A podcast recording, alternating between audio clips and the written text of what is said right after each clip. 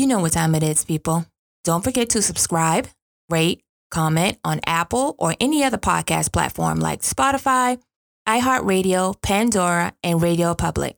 Socials to follow us on IG at The Trenches Podcast, Facebook, In the Trenches with the Toulons, and Twitter at Trenches Podcast.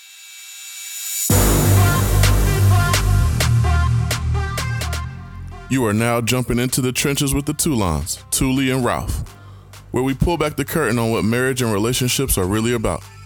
So let's start the show.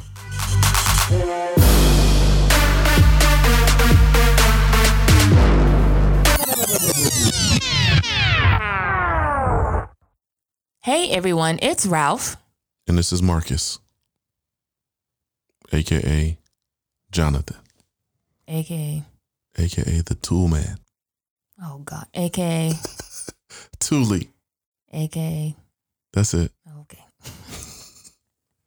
Hi, Trench Mob. Welcome back to another episode of what is it, babe? You didn't do it. Trenches!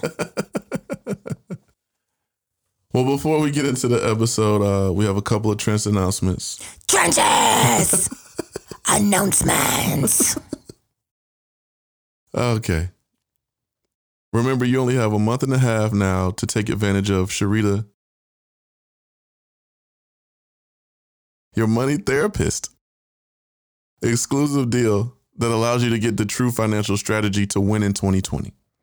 December 13th is the deadline for this opportunity, and you will get a 30 minute virtual consultation with Sharita for $50. Now, that's such a win because her normal consultations are way more than $50. Also, one person from the Trench Mob will be selected to win a free monthly coaching from January to March of 2020 if you book through this exclusive deal. It's time to get financially fit, Trench Mob. So head over to SharitaMHumphrey.com. That is S H R I T A M H U M P H R E Y.com and book your 30 minute consultation today. Also, Saver Life is giving you a chance to win $500. Sign up for the challenge, save 500, which will put you in the running to win an extra $500. Now, folks, that'll add up to $1,000. And with that $1,000, you can do certain things, like maybe pay off some debt or some bookies that you may owe money to, or any other frivolous things you want to spend money on. So, whatever it is, head over to the link in our bio and get that money, Trench Mob. So, this episode was amazing. yes, it was. We definitely had a we had a good time. Um, it is brought to you by the Washingtons. It is. If for those that don't know who the Washingtons are, um, that is Patrice and Gerald. Yes. Um, they are a power couple. Absolutely. Well, I, but I wasn't, um, was it denouncing or declining that? But Oh. I was in right in that moment when it was like dead air. I was thinking, are they bigger than Beyonce? I really was though. No, they're pretty big though. Um, for those that don't know, um, they have a crazy story, Yeah. crazy journey that just makes you look at life totally different, and it makes you The not. title. Yes, right. um, when I say you won't take life for granted anymore after listening to this episode, it's it's humbling. To I mean, I'm just listening like this could be anybody. But uh, just a little bit about the Washingtons. First up is Gerald of this money making family. So Gerald, he has dabbled in a lot of things. He is also known as the empire builder. But prior to that, Gerald was the partner and president of Steve Harvey World Group, also partner and president of East 112th Street Productions, and president of the Steve Harvey Radio Network, where he led business development, production, and operations for all three companies. Now, Gerald has a book and it's called Don't Just Start a Business, Build an Empire because he clearly knows how to do this. Now, his wife, the money maven. also known as Pastor Washington, because when she speaks, I feel like she's giving us the word. But she's an award winning author. Um, she's a transformational speaker. She's a hope restoring coach and a media personality. She got her start as your favorite personal financial expert on the Steve Harvey Morning Show. She was known as America's Money Maven.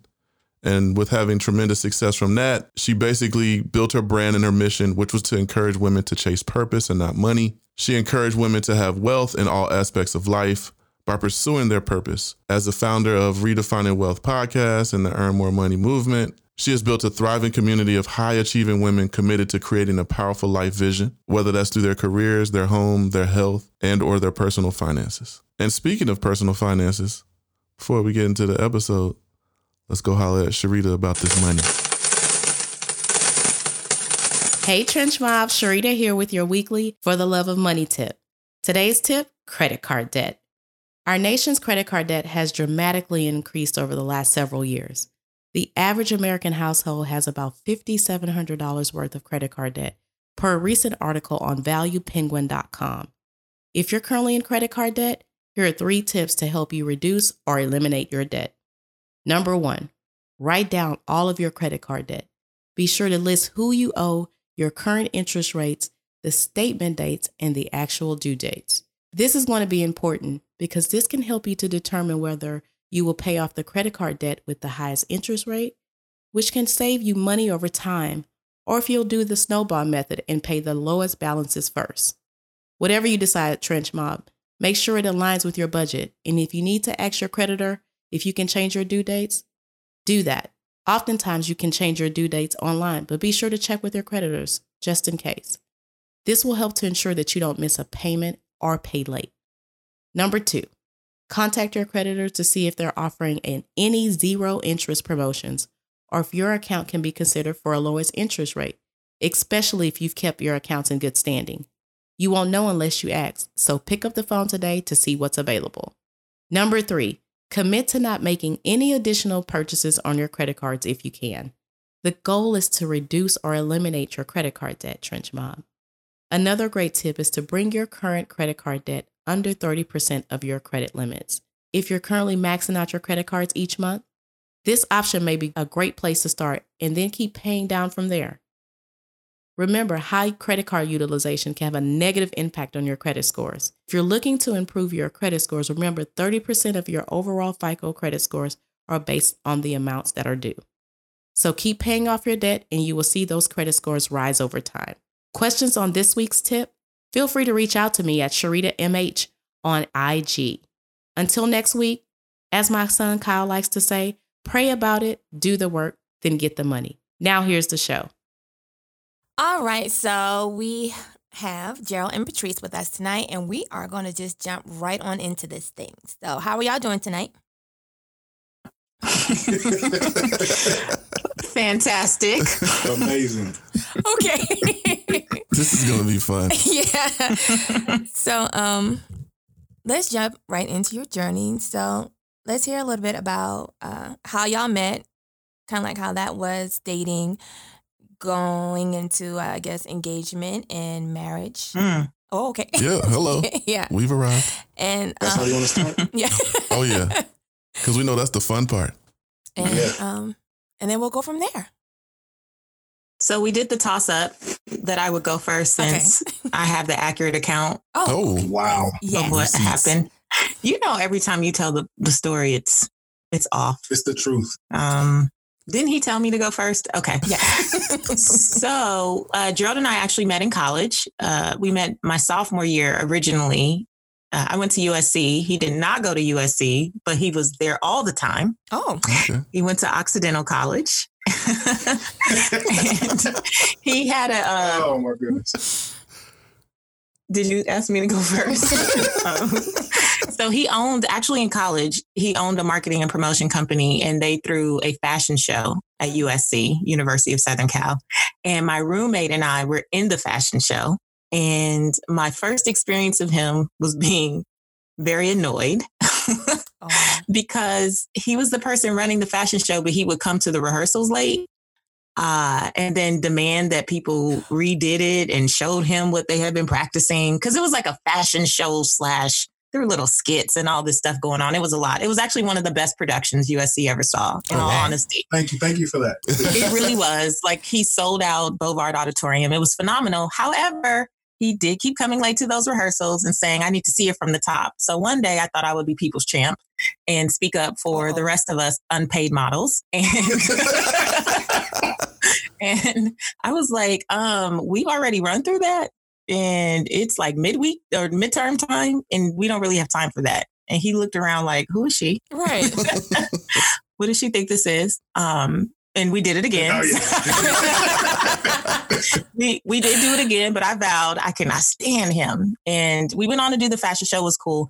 And actually, my other I had three roommates, two guys and a girl in Mhm. college. And my my female roommate actually knew his girlfriend at the time, and she did. They lived in the same like building Okay. uh, freshman year, and she did not like her. So I was like, and I don't like him. So virtue of that, we don't like them. Like, Right. we're anti them, right?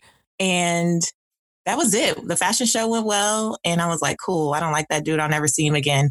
And about a year Mhm. later, uh, I was working for the Steve Harvey show when it was just in LA as an intern, and he was doing his thing. And there was a panel at a local community college. It was for young people in entertainment, and they invited us both to be on the panel. oh, wow. Doom, doom, Look at God. Right? so, ironically, he was the only other person on the panel that I thought made any sense. I Mm. was like, oh, he's actually not. He's not as bad as I thought he was. He's actually kind of smart, but I wouldn't let on to that. Yeah. Um, but he he knew I worked for Steve. He was asking me um, to get him on the radio, and I politely said no and declined Mm. several times. And there's just one Sunday where I, I used to book the show for Monday mornings, and I hadn't booked anyone, and I just. I completely forgot. And I was like, oh my gosh, who can I get? Who can donate money to Steve's foundation? I called him out of the blue after months of like being rude. And I was like, do you have a thousand dollars? And he's like, yeah. I said, if you want to get on the radio, you need to bring a thousand dollars tomorrow morning, be there at 5 15 a.m., you know, on and on. And he was like, all right. So he had an event he was promoting.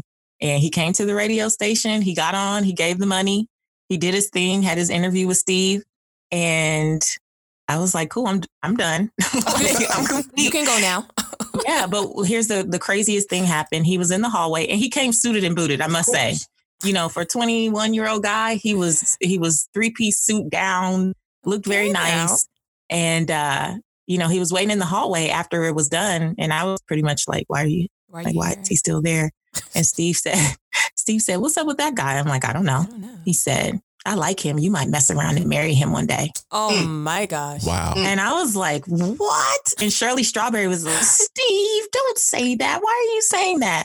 And long story short, shortly after that, we went to lunch, sat there for hours talking, realized that we were both very into business and Mhm. making money and entrepreneurship and all this stuff. And that was pretty much it. Like from there, we called ourselves best friends for like another year. And um, my roommates would be like, why don't you just date Gerald? I'm like, that's my friend that's my friend. That's my BFF. And and then one day he said, I think I like you. Mm. And what did I say? You said, but you're my friend. I said, but you're my first I said, uh. Mm. And then I said, but you're my friend. Oh man, that's cold.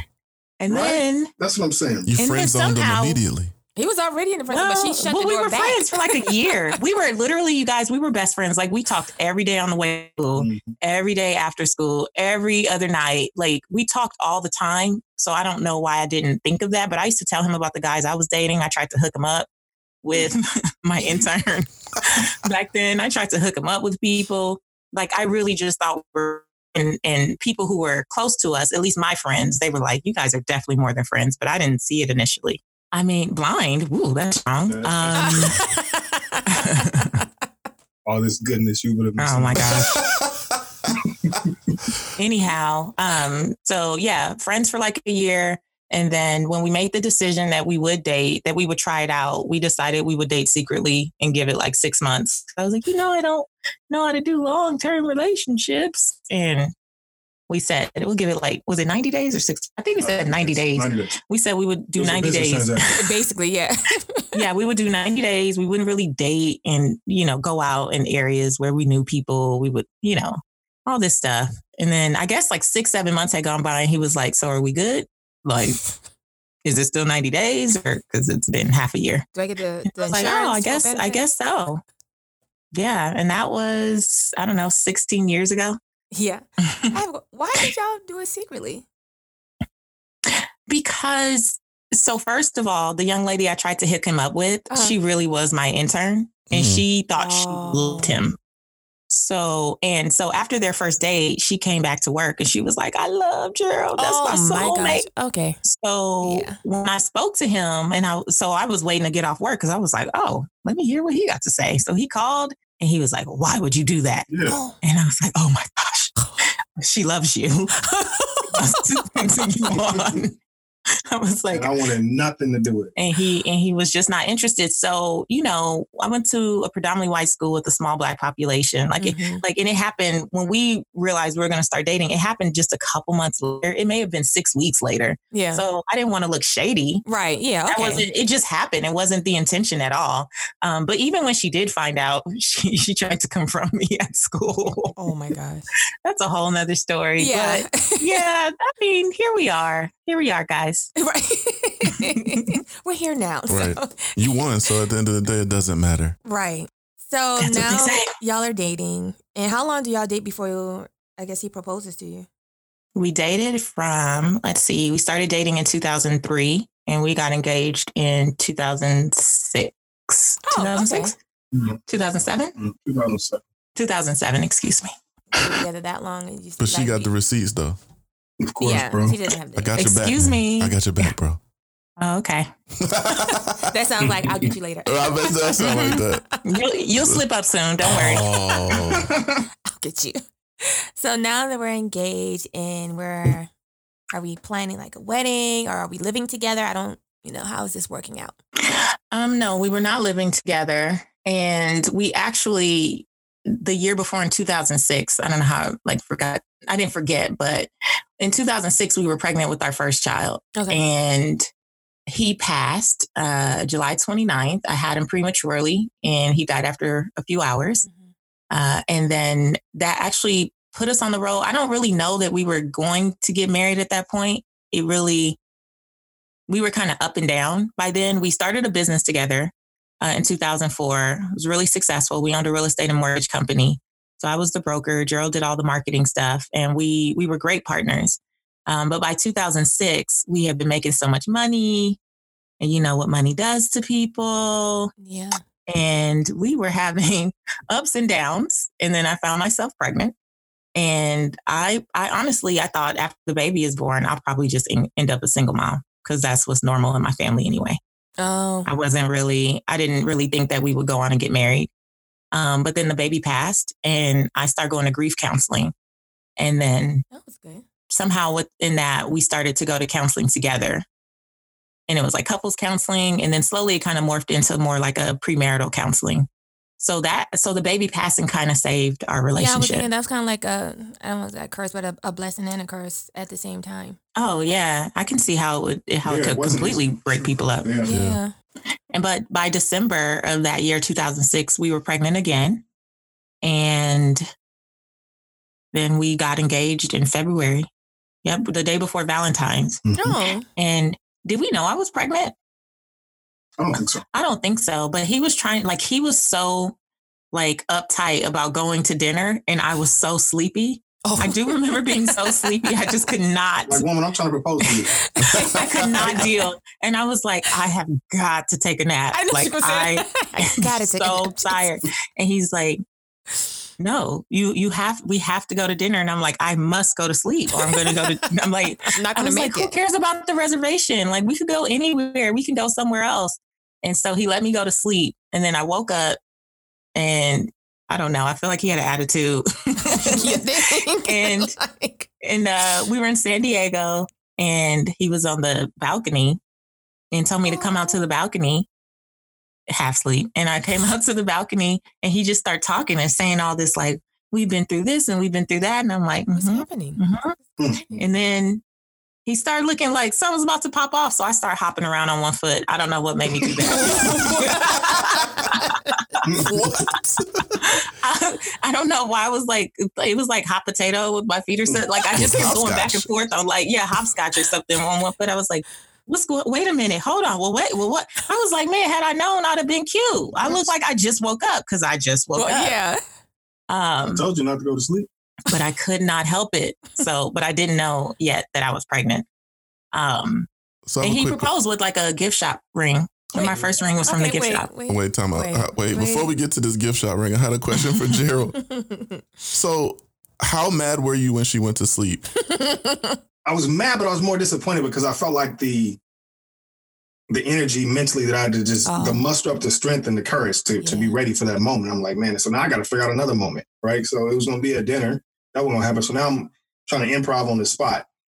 So it went from being um, discouraged to, to anger, and then when she decided to wake up and wanted to come outside, now I got to get all these nerves back out my stomach again. Mm, mm, mm, mm. Yeah. Think of something. Now this ring. Yeah, let's get back to the gift shop. What? Yeah, right. Why was this a gift shop ring? What? Like, you, you know what? For, for me, it was it was it was time, and the ring wasn't going to get in the way of the opportunity to have this happen Okay. in that moment.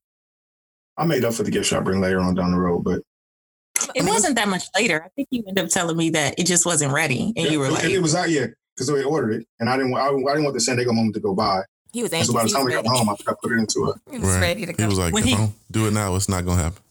yeah. We got to do it right Yeah. now. These nerves is ready. And then when I got it, maybe like a month later, it was. you remember how you gave it to me? It was a Del Taco bag. No, El Pollo Loco. Oh, Okay. my God. You Love know the- love the style, Right, my we are so romantic. As I'm saying, Romantic. so no one's ever really asked us for this deep of the story. True. So now I realize just how romantic. Um, I am Yes. just, I mean, I'm taken back. This is such a romantic experience. Yes, yes. So- I do appreciate it because it means that you know your partner very well enough to give her a gift shop ring. Um, yes, sir. That's yes, sir. big I remember when I told my dad though. Oh, let me tell you though, what really Mhm. blew me away. So I don't necessarily have the best relationship with my dad. He Mm-hmm. just wasn't, you know, in the home. And I always knew I knew him my whole life. I know him, but I don't really know him. Right. You know, like one of those kind of just aloof type of figures. And the thing that really blew me away is that the next day when I called my dad, my dad told me um, that Gerald had come to come to Florida to Oh, ask him to marry me, and I never knew that. He went to Florida and stayed with my dad. Now I ain't even stayed with my Right. dad. Wow. Stayed with my dad, had breakfast with him, hung out with him, you know, for a day or two, and asked for my hand in marriage, and I never knew that. So I thought I was very impressed by that. Yes. raised with- yes. Man, fist pump through the microphone, my brother. That's crazy. For somebody to do that and not have a relationship with that parent is like That's amazing. right. Beyond- Yeah. committed. Yeah, I was I was very impressed by that. So um about a month later, by then we figured out I was pregnant. Okay. And pretty quickly into the pregnancy, I ended up back on bed rest, just like a short term type of thing um, Mhm. at the house. And I asked for some food. I was asking for food. And I remember my mom, I think, came by. And then one of my best friends in the world, who's our daughter's godmother, Ashley, she came by. And I was like, oh, everybody's bringing me food. And then Gerald came by with his dad, and who I like, loved. what is? Right. And so I was like, oh, everybody's just coming to visit at the same time. How convenient. Like, this is awesome. all my, like, all my favorite people in one place. And so he was bringing me my food and I opened up the box with my, I was going for chicken in my tortillas. Um, and a beautiful ring box was in there with a W on it. And yeah, that's when I saw my real ring and it, it was worth the wait. Yeah. Okay, so now when you tell the story like that, it's right. like, yeah. That's dope. yeah. So was that like your engagement party, kinda? yeah. yes. I like you. Over a 12 piece of chicken That's from dope. El Pollo Loco. Shout out Yes. to El Pollo Loco owners all over Baby, the we country. got guac, Yeah. we got salsa, some queso, and the ice. And the- ice. Yeah. Okay, so now you you got the ring, you got the baby on the way. We having a, a business together. We are living our best lives Mm, until until the shoe drop. until June when I take a fall down the stairs. what? hmm That sends me into preterm labor, and I end up in the emergency room where they say this baby is going to come any minute now, and I was Oh only my 20 weeks pregnant. Oh my gosh. hmm And yeah, I was like 20, about 21 weeks or so pregnant. And yeah, um, you know, we had our son around 24 weeks. So that Trigger. was, yeah, that was devastating. And so we, you know, I did the only thing I knew to do, which was pray hmm in that moment. And then we stayed in the emergency room area about a day almost because they really thought she was coming like that day Right. and she held on and they ended up admitting me um, to like the maternity ward where I was on bed rest all the way up until her birth. Uh, she was still 10 weeks premature, but I, I had her on August 1st, 2007. So now by then, you know, of course we were engaged and people were talking about when are you going to set a date and all this stuff. And I was like, uh, I'm going to be fat any minute. So I, you know, I was expecting obviously to go full term. Right. So we were not thinking about even having a wedding until May of 2008, I guess. No, that something seems off. No, the next year. We were saying the, the next year. Okay. okay. And so, um, long story short, when I was in the hospital though, is when the real estate market really started to go under. So I was on hospital bed rest watching the news like every day, and the banks were closing down left and right. And we had 16 loan officers and real estate agents on our roster. We had a nice office in Manhattan Beach, California, full time employees. Between the two of us, 13 pieces of property, investment property. Like we had all this stuff going. All of it was connected to real estate. And we were, I was in the hospital on bed rest, and there was no deals closing. Mm. Like our loan officers and real estate agents will be calling, emailing, like, can you help me fix my deal? Can you help me save my deal? Where can I put it? The bank just took the program away. My client doesn't qualify. It was just one stressor after another. And for me, I really just was like, enough was enough. At one point, my doctor came in. I wore the monitor around my waist, the whole, you know, around oh, my yeah. belly. Mm-hmm. And she came in at one point. She was like, look, you're stressing the baby out. I don't know what you're stressing about, but if you don't stop, you're going to leave here two years in a row with no baby. Mm. Lord. And that was it. I was like, you know what? Take the TV off the wall. I said, take the TV out of here. Mm. I don't want this laptop. I don't want people calling me. Don't, I'm nothing. Gerald brought me an iPod. I had praise and worship music. I had a Bible, some books, some journals. And I was determined just to praise and faith my way until my baby came because every day counted. And so at the time that they took the TV out, I probably really still had another. Mm-hmm, oh, I probably still had another three weeks in the hospital. Yep. Wow. Wow. That's intense. Very. Mm-hmm. But she ended up coming uh, August 1st, 2007, three pounds, two ounces. And she did 21 days in the NICU.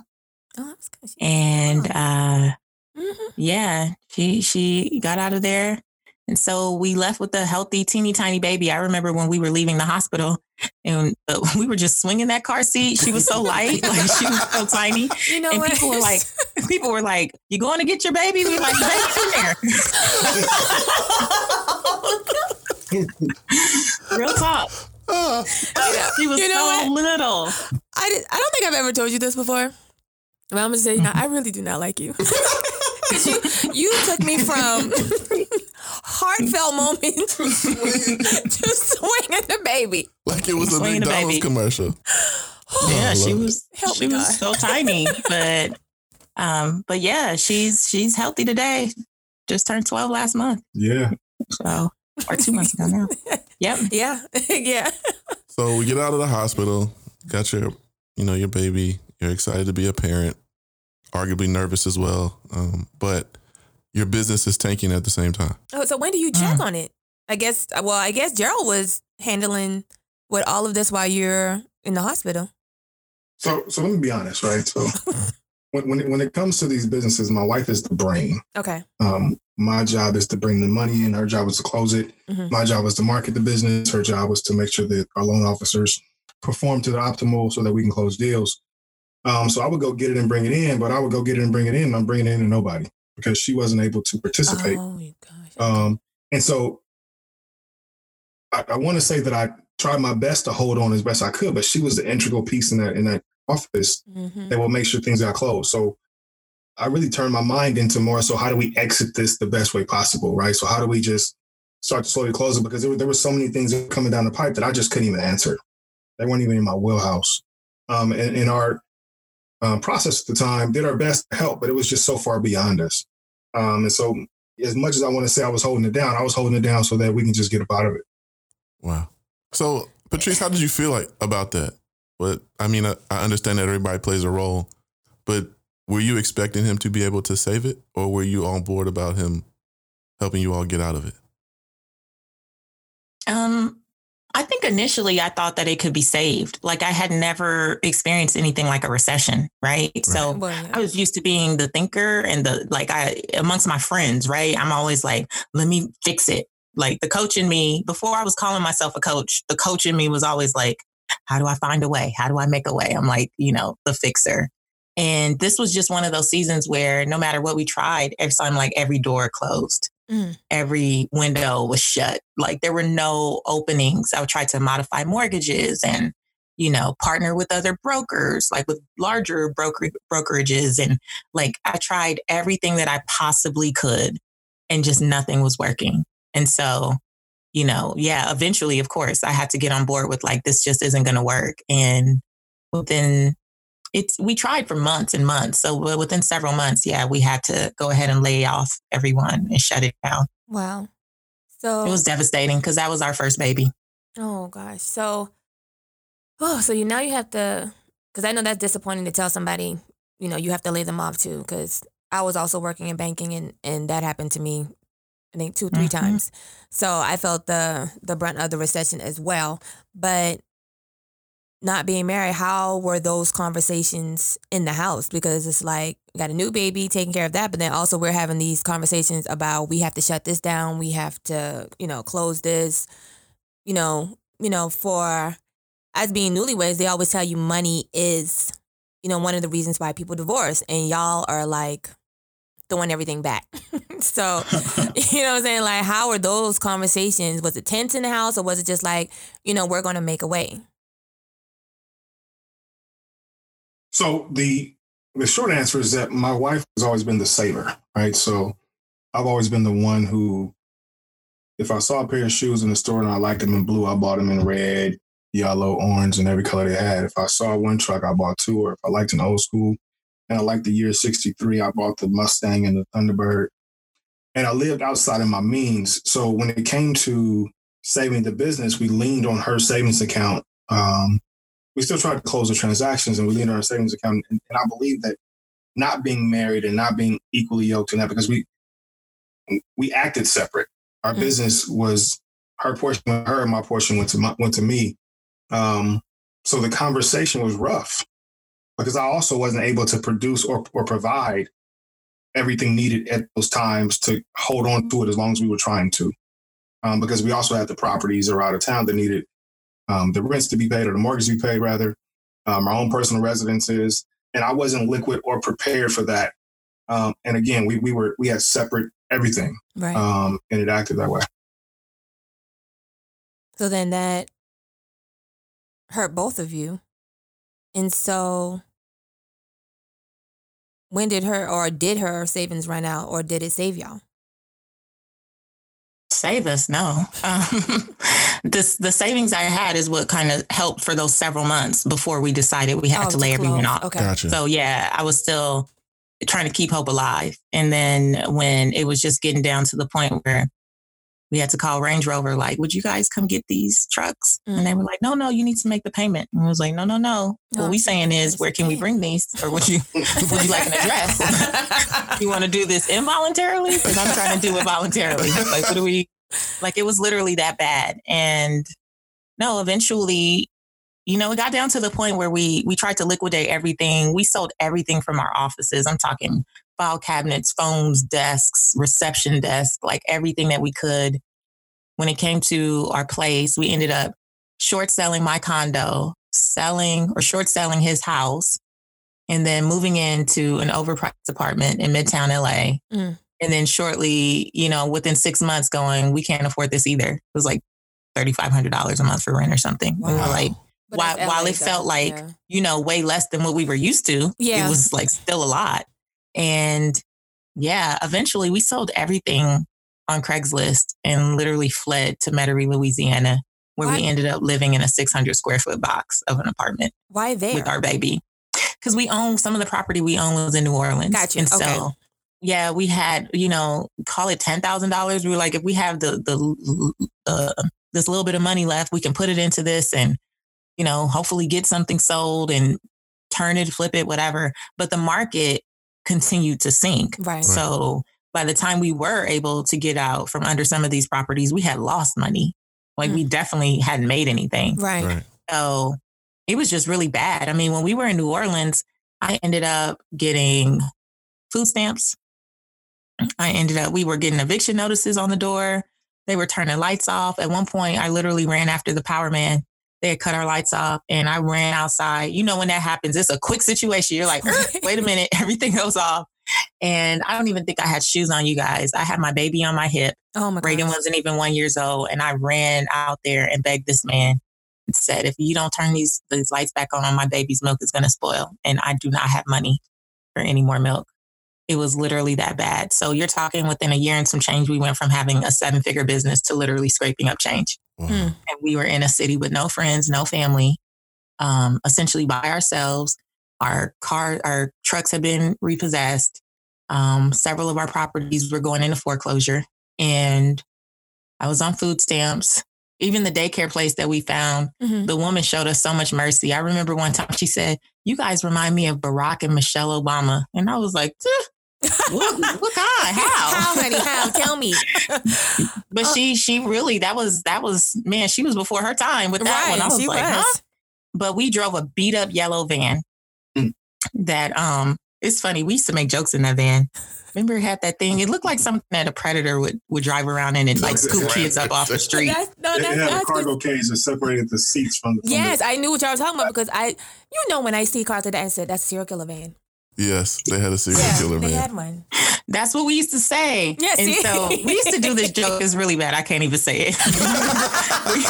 we, we used to beat on it and be like, shut up, like as if somebody was back there. I don't know why we did that. Let me tell you though, when you are at the lowest of the low in your life, you better do some things to entertain Let me, yourself. I was We just entertain about to say that because going through all of this, y'all should have been somebody should have been dead from killing each other because, like the, I don't want to say, but the the joy that y'all did find, like the joking and stuff.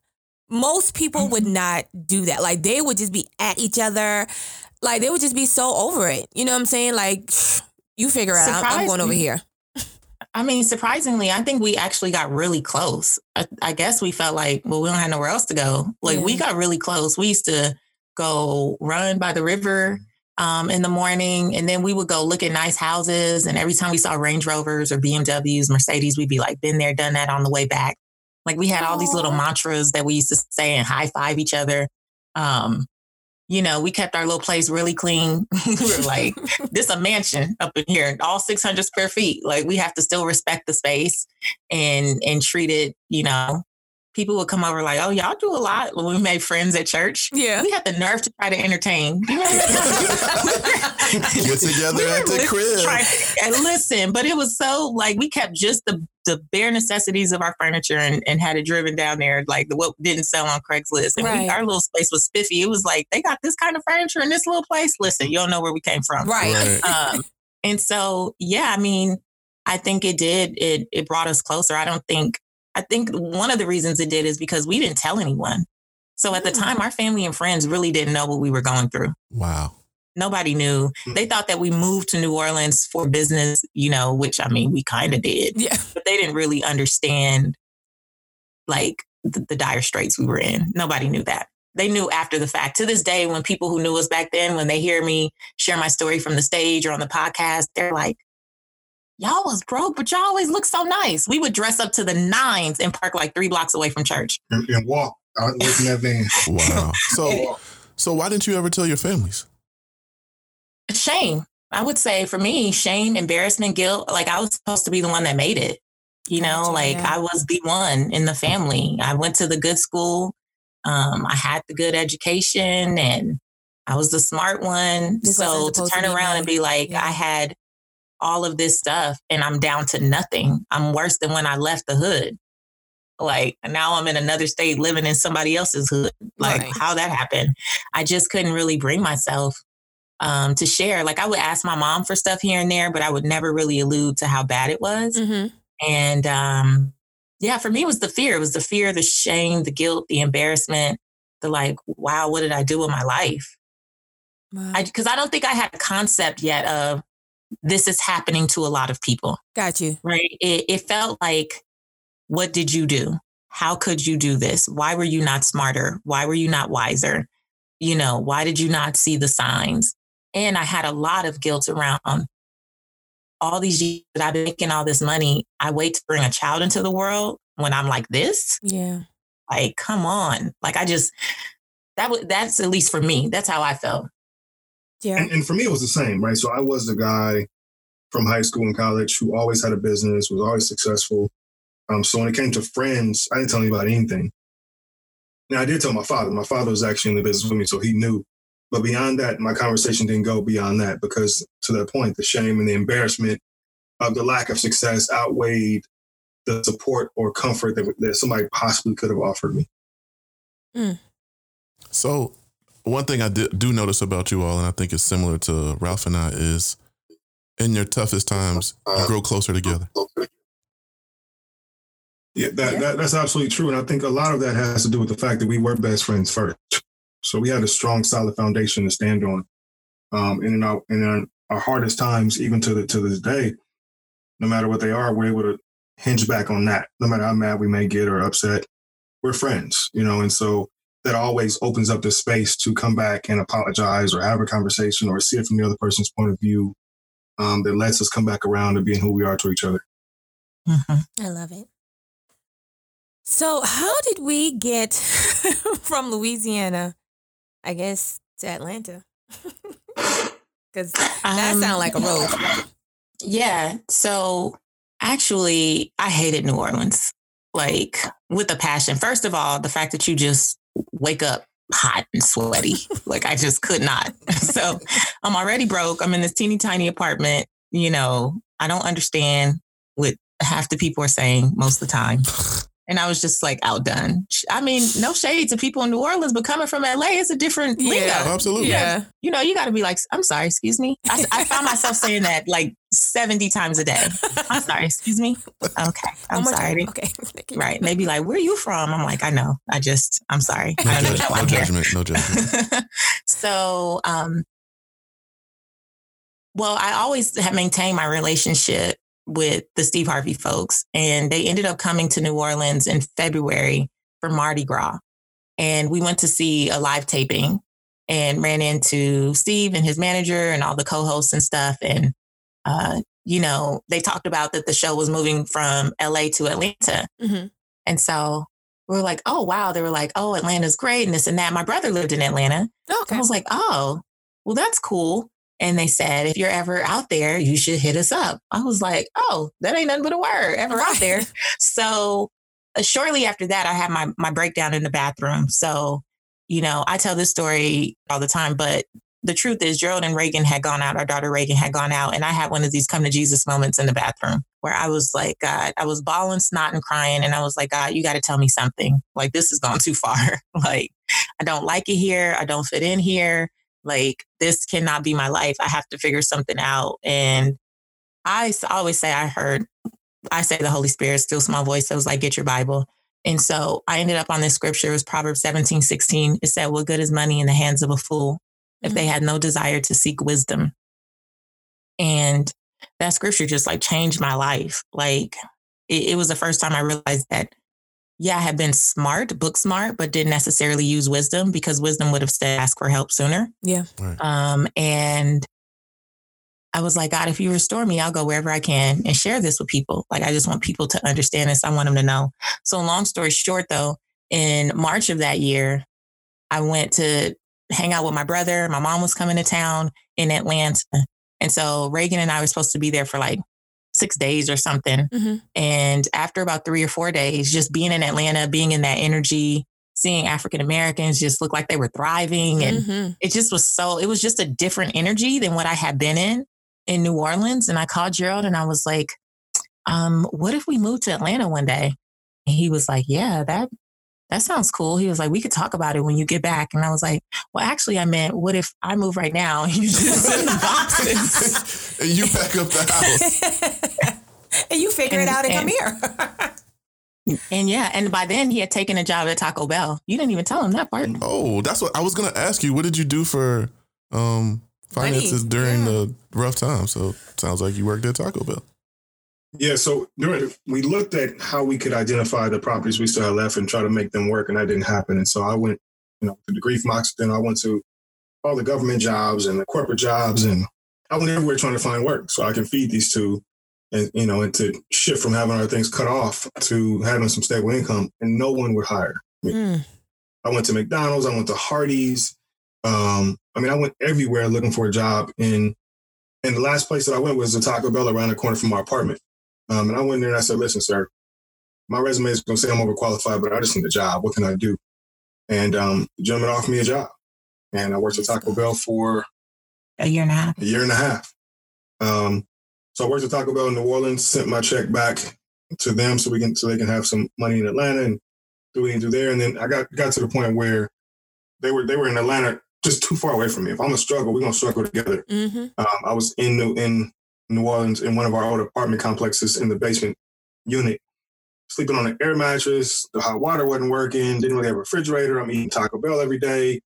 I might as well move this Taco Bell job and go sleep on the couch with them in my brother-in-law's house. And that's what I did. I shifted from the Taco Bell in, in New Orleans to the Taco Bell in Atlanta, In Kennesaw, Georgia. Kennesaw, Georgia. Where we live now. Oh wow. Yeah. so you know what's crazy? So we can we can say this since you you all are from Atlanta. So my brother's place was in Buckhead. So he mm-hmm. had a condo in Buckhead, two bedroom. We literally slept on I don't even want to say a couch. It was like a love seat.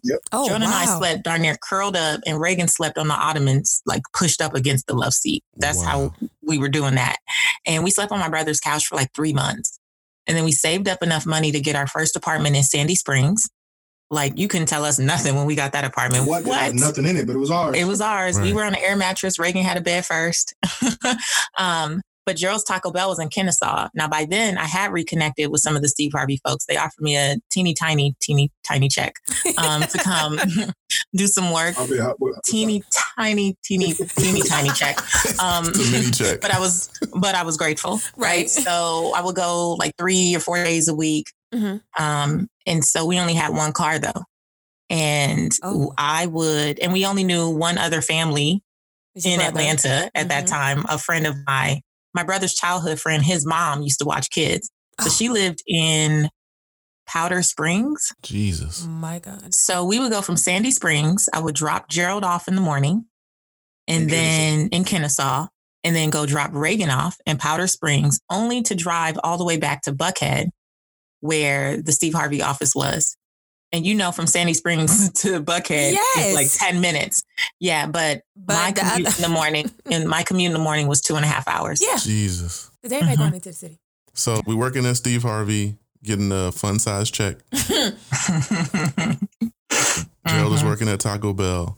Getting a fun size check. You, you Two fun them sides. too. Together you know, you have a full sides. piece of candy. we had it yeah we had enough to to figure it out like we were really diligent even when we when we were getting our little fun size checks we were Mhm. still eating all taco bell's food Oh, we can make you anything out of lettuce, tomato, beans. I'm telling you, with, with them ingredients, we Mhm. good. well that's anyway you know we from california so Yeah, Yeah. tacos was mexican food. Right. so we know you can make 93 dishes from lettuce cheese tomato and call it something different just because you rearranged it on the tortilla. That's what we did. And that was how we were able to save a little money though. That's how we like got back to like paying a little thing little stuff off here and there and starting to save a little and slowly you know getting there. And then eventually um i was volunteering at financial education nonprofits Mhm. and eventually got offered a job and wrote my first book all during that time and gerald ended up working with steve harvey's manager first um, and then eventually got hired on by Steve as an assistant and worked his way up to president. And I worked my way up to the money maven. yeah. But so by 2010, things started to shift. But that whole that whole process was about two and a half years Wow. of of figuring it out and sticking together. Through this whole process, what were the internal conversations like? Like you, like I want to know what made you have that breakdown in the bathroom. Like what triggered that? I was sick and tired of being sick and tired. Like, yeah, that that wasn't the vision I had for my life. Right. And I couldn't understand because I did what I thought was right. Like I I grew up in the hood, you know, and I, I made it to college. I was on the dean's list. I got the great grades. I started a business in college. I was a real estate and mortgage broker by 21. Right? Like I did all these things. I checked off all the boxes. So Mhm. what is this about? And and on top of that, honestly, I just felt like, man, I'm a good person. Like I play by the rules. I operate with integrity. I do good business. I treat people well. I'm like, God, there's so many raggedy people out there. Why, why me? Why me? like, Yeah. why, why am I being bothered? I always felt like I don't bother anybody. So what's, what's going on?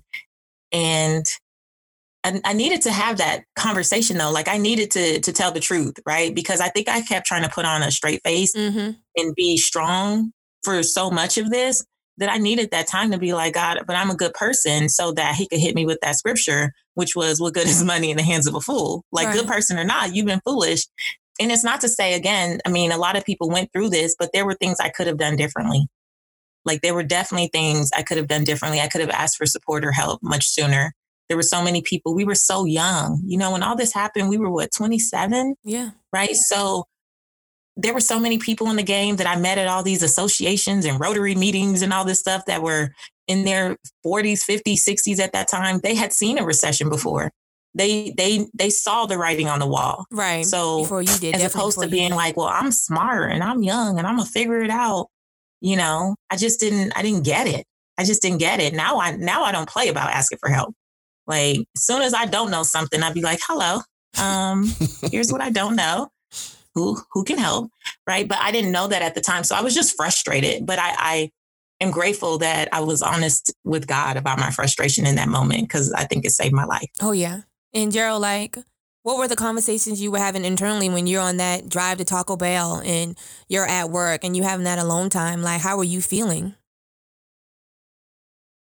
You know, it was it was hard to stay motivated most days, but the because people can be rude when you don't put tomatoes on their taco. You know what you? and when you don't give them the sour cream, they can be extremely aggressive. So it, it you know, looking back to Mari's point at all of the things that I had done to progress myself to where we had gotten, for now to end up here, Mhm. for now to end up in the space where I'm slinging lettuce out of a drive-through window um, in order to feed these women. I'm smarter than this. And God, I did everything in our while my boys was gang banging and doing things they shouldn't have been doing. I was going to church. My mom, no, she made me go, but I was going right. Are you? I was doing all the things in integrity to to pursue the right way of doing things, and it just didn't pan out. So it was frustrating. And in those moments, after those two and a half hour drives, or getting back to the house and sleeping on the couch, or, or what's back to the apartment and, and being in a space, I think we found ways to just love on each other and, and find ways to laugh again that made it worthwhile. But in those moments, it was rough. Yeah. Yeah. So now to, I guess, what society may believe, right? So from the outside, if you're anybody on the outside that doesn't truly understand your dynamic as a couple, Patrice, you would say you are the face of your household. Correct? Yes or no? Um, I guess so, yeah.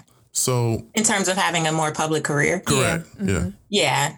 I am the face of the household. You can use that later. I've, I've never thought about it that way, but I suppose that makes sense. So, yes. When it comes to you know being submissive to your husband, how do you serve him as your his wife? Excuse me. Mm, that's that's a good question. How do I serve? Yes, ma'am. Um Yikes. we always have one in the list that stumps people. Uh, I don't say yikes like that. So that's kind of a tricky question because I don't feel like we have like traditional dynamics. Mhm. So instantly when you say serve, oh, you're thinking like, Like- literal?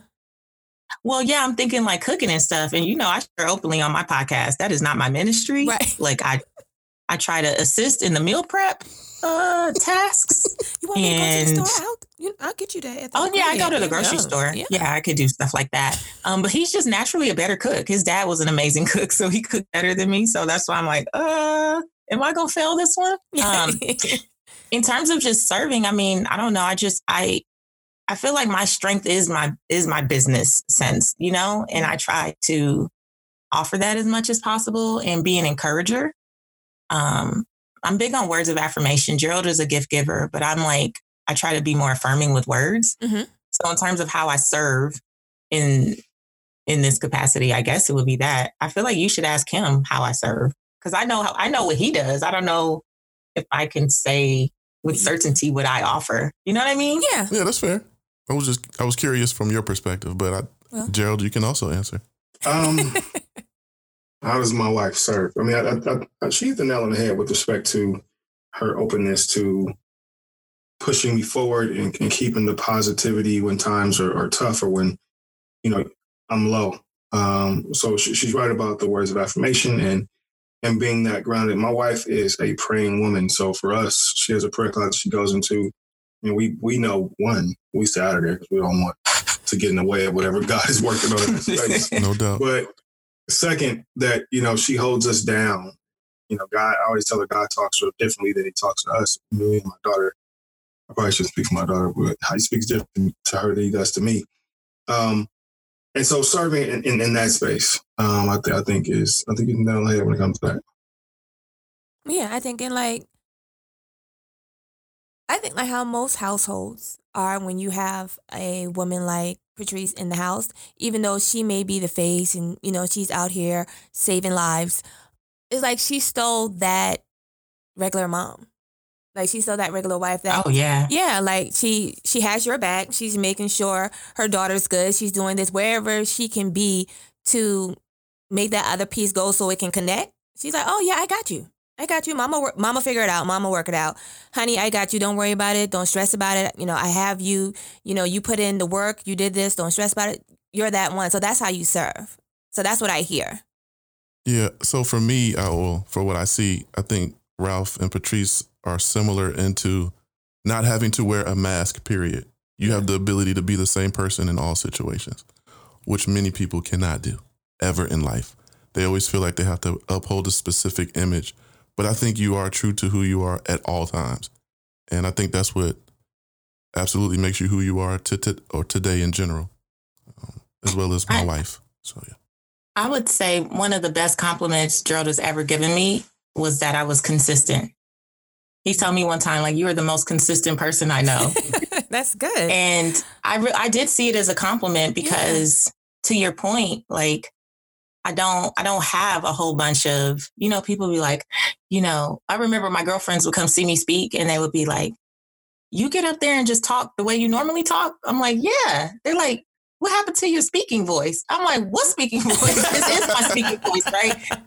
Like they can't believe that I get paid to just talk, just talk Yeah. the way I talk, right? Or that I don't have, I don't, I don't have a you don't flip a switch and then just like, yeah, oh, there's no, yeah. yeah. that's that's just not who I am. So I Money mean, I think that cons- and I Patrice think are that the same person. they are, but I think that consistency is a blessing and a curse because you know that means sometimes I also don't know how to turn it off. Got you. You know, like one of the things I've been learning most recently is that when Gerald needs to talk, he's not looking for the money maven coach Got to come out, Mm, right? He's Yeah. just talking to his wife or his friend, mm-hmm. and I'm instantly going into like, let me help you fix it. Right. how do we fix it? Let's create a three step plan.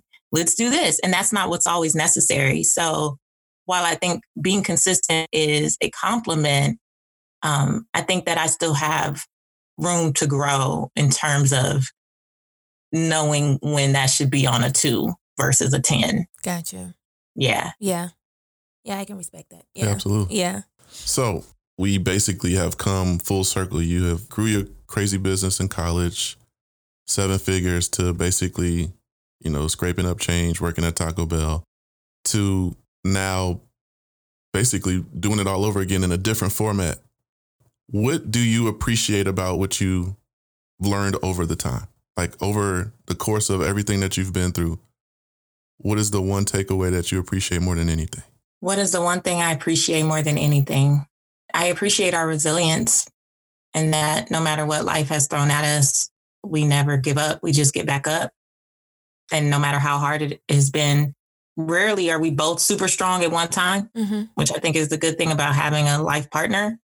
Um, one of us is going to get up and pull the other up. Yeah. like that just is what it is. And yeah, I think our resilience as a couple has been phenomenal because I know a lot of people who got married around the same time as us. And I don't think any of them are still married. Oh wow. Wow. So to piggyback on, on that, you know, one thing we've always said is that there's no plan B, right? Our plan A is the only plan we have. And I think that someone told me a while ago that time is on your side. And I think through this process, I've learned that patience is okay. You know, for so long, it was a race to get to this finish line of success in every aspect of life so that people could see it, but it wasn't sustainable. It wasn't the capacity level wasn't there for us to be able to hold it up. And I think through that in in learning our resilience, I now understand the time is on our side. And as we start to progress through life and do this thing all over again, that we have the opportunity to do it at a pace that we can now sustain it. Better preach, my brother. Yeah. Yes, sir. Okay, so um with where both of you are now, basically at the top of success, y'all basically been through major hurdles in your marriage and your relationship. For anyone who wants to be married, what advice would you give them? that it's a marathon, not a sprint, right? And that the marathon takes endurance and that comes with practice. Um, because many times we want to get out there and think we can run this 5K, 10K right away, but people that run marathons, they train for them. And when you don't have like a, neither one, neither one of us has the backing or support of parents who were married for 40 years anywhere down the line in my family Mhm. um, at all um, to lean on for examples and for um, knowledge, if you will. Um, and so, in running this marathon, we're continuing to make sure we go back and train some more and learn some more and look at things some more so that as we go for the next mile and the next mile, we have a bit more understanding. You know, counseling is big for us and it's a consistent conversation because things come up and conversations come up. It's not a bad thing, it's a good thing to have a, a mediator to talk about things that may have come up two weeks ago. Um, so know that you're running a marathon, not a sprint. I agree. That's good. Yeah. Um, what advice would I have?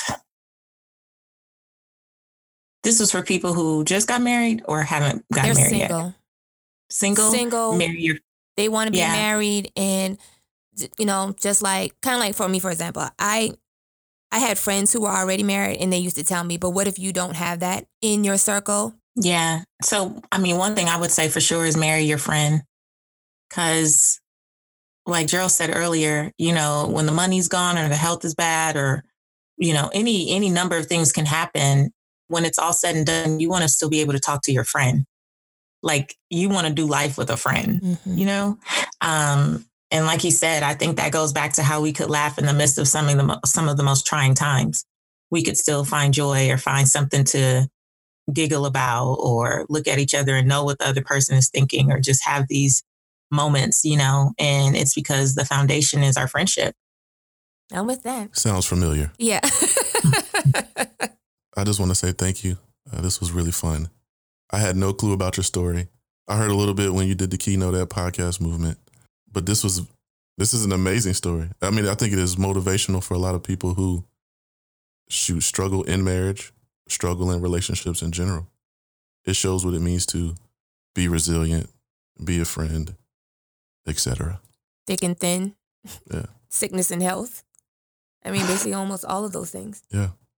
Rich or poor. rich yeah richer or poor like for real because i think today like no one's paying attention to those lines they just you know we're gonna have this instagram ready wedding we don't Yeah. get these pictures They ready do it for the gram. They don't understand what actually goes into it. I remember our pastor said, um, marriages are made in heaven, but the work is done here on earth. And you're going to have to Okay. do the work. She told us up front, premarital counseling, she was like, You are going to have to do the work, and every day is going to require that you make a decision. And it is so easy when you're doing it for the gram and it's not your friend and Mhm. you know you don't understand that it's a marathon and not a sprint it's easy to give up we could we could have thrown in the towel about 6000 times in the last 12 years both of us and and maybe you know one or the other or both of us at the same time and yet every day we make a decision we just make a decision and like you said no plan b no plan B. true ride or die No gotta gotta jump you out if you out if you out this game you gotta get jumped out That's six seven right there, yo. That's, That's- how you know she from the hood. And from the West Coast hood. Not like this LA hood. This not, you know, not the, this not Bankhead. She's like, oh, so you don't want to do this today? Let me know because I will grease up. Me Let and, me the girl, me and the girls will be on the block waiting for you. Wait for you.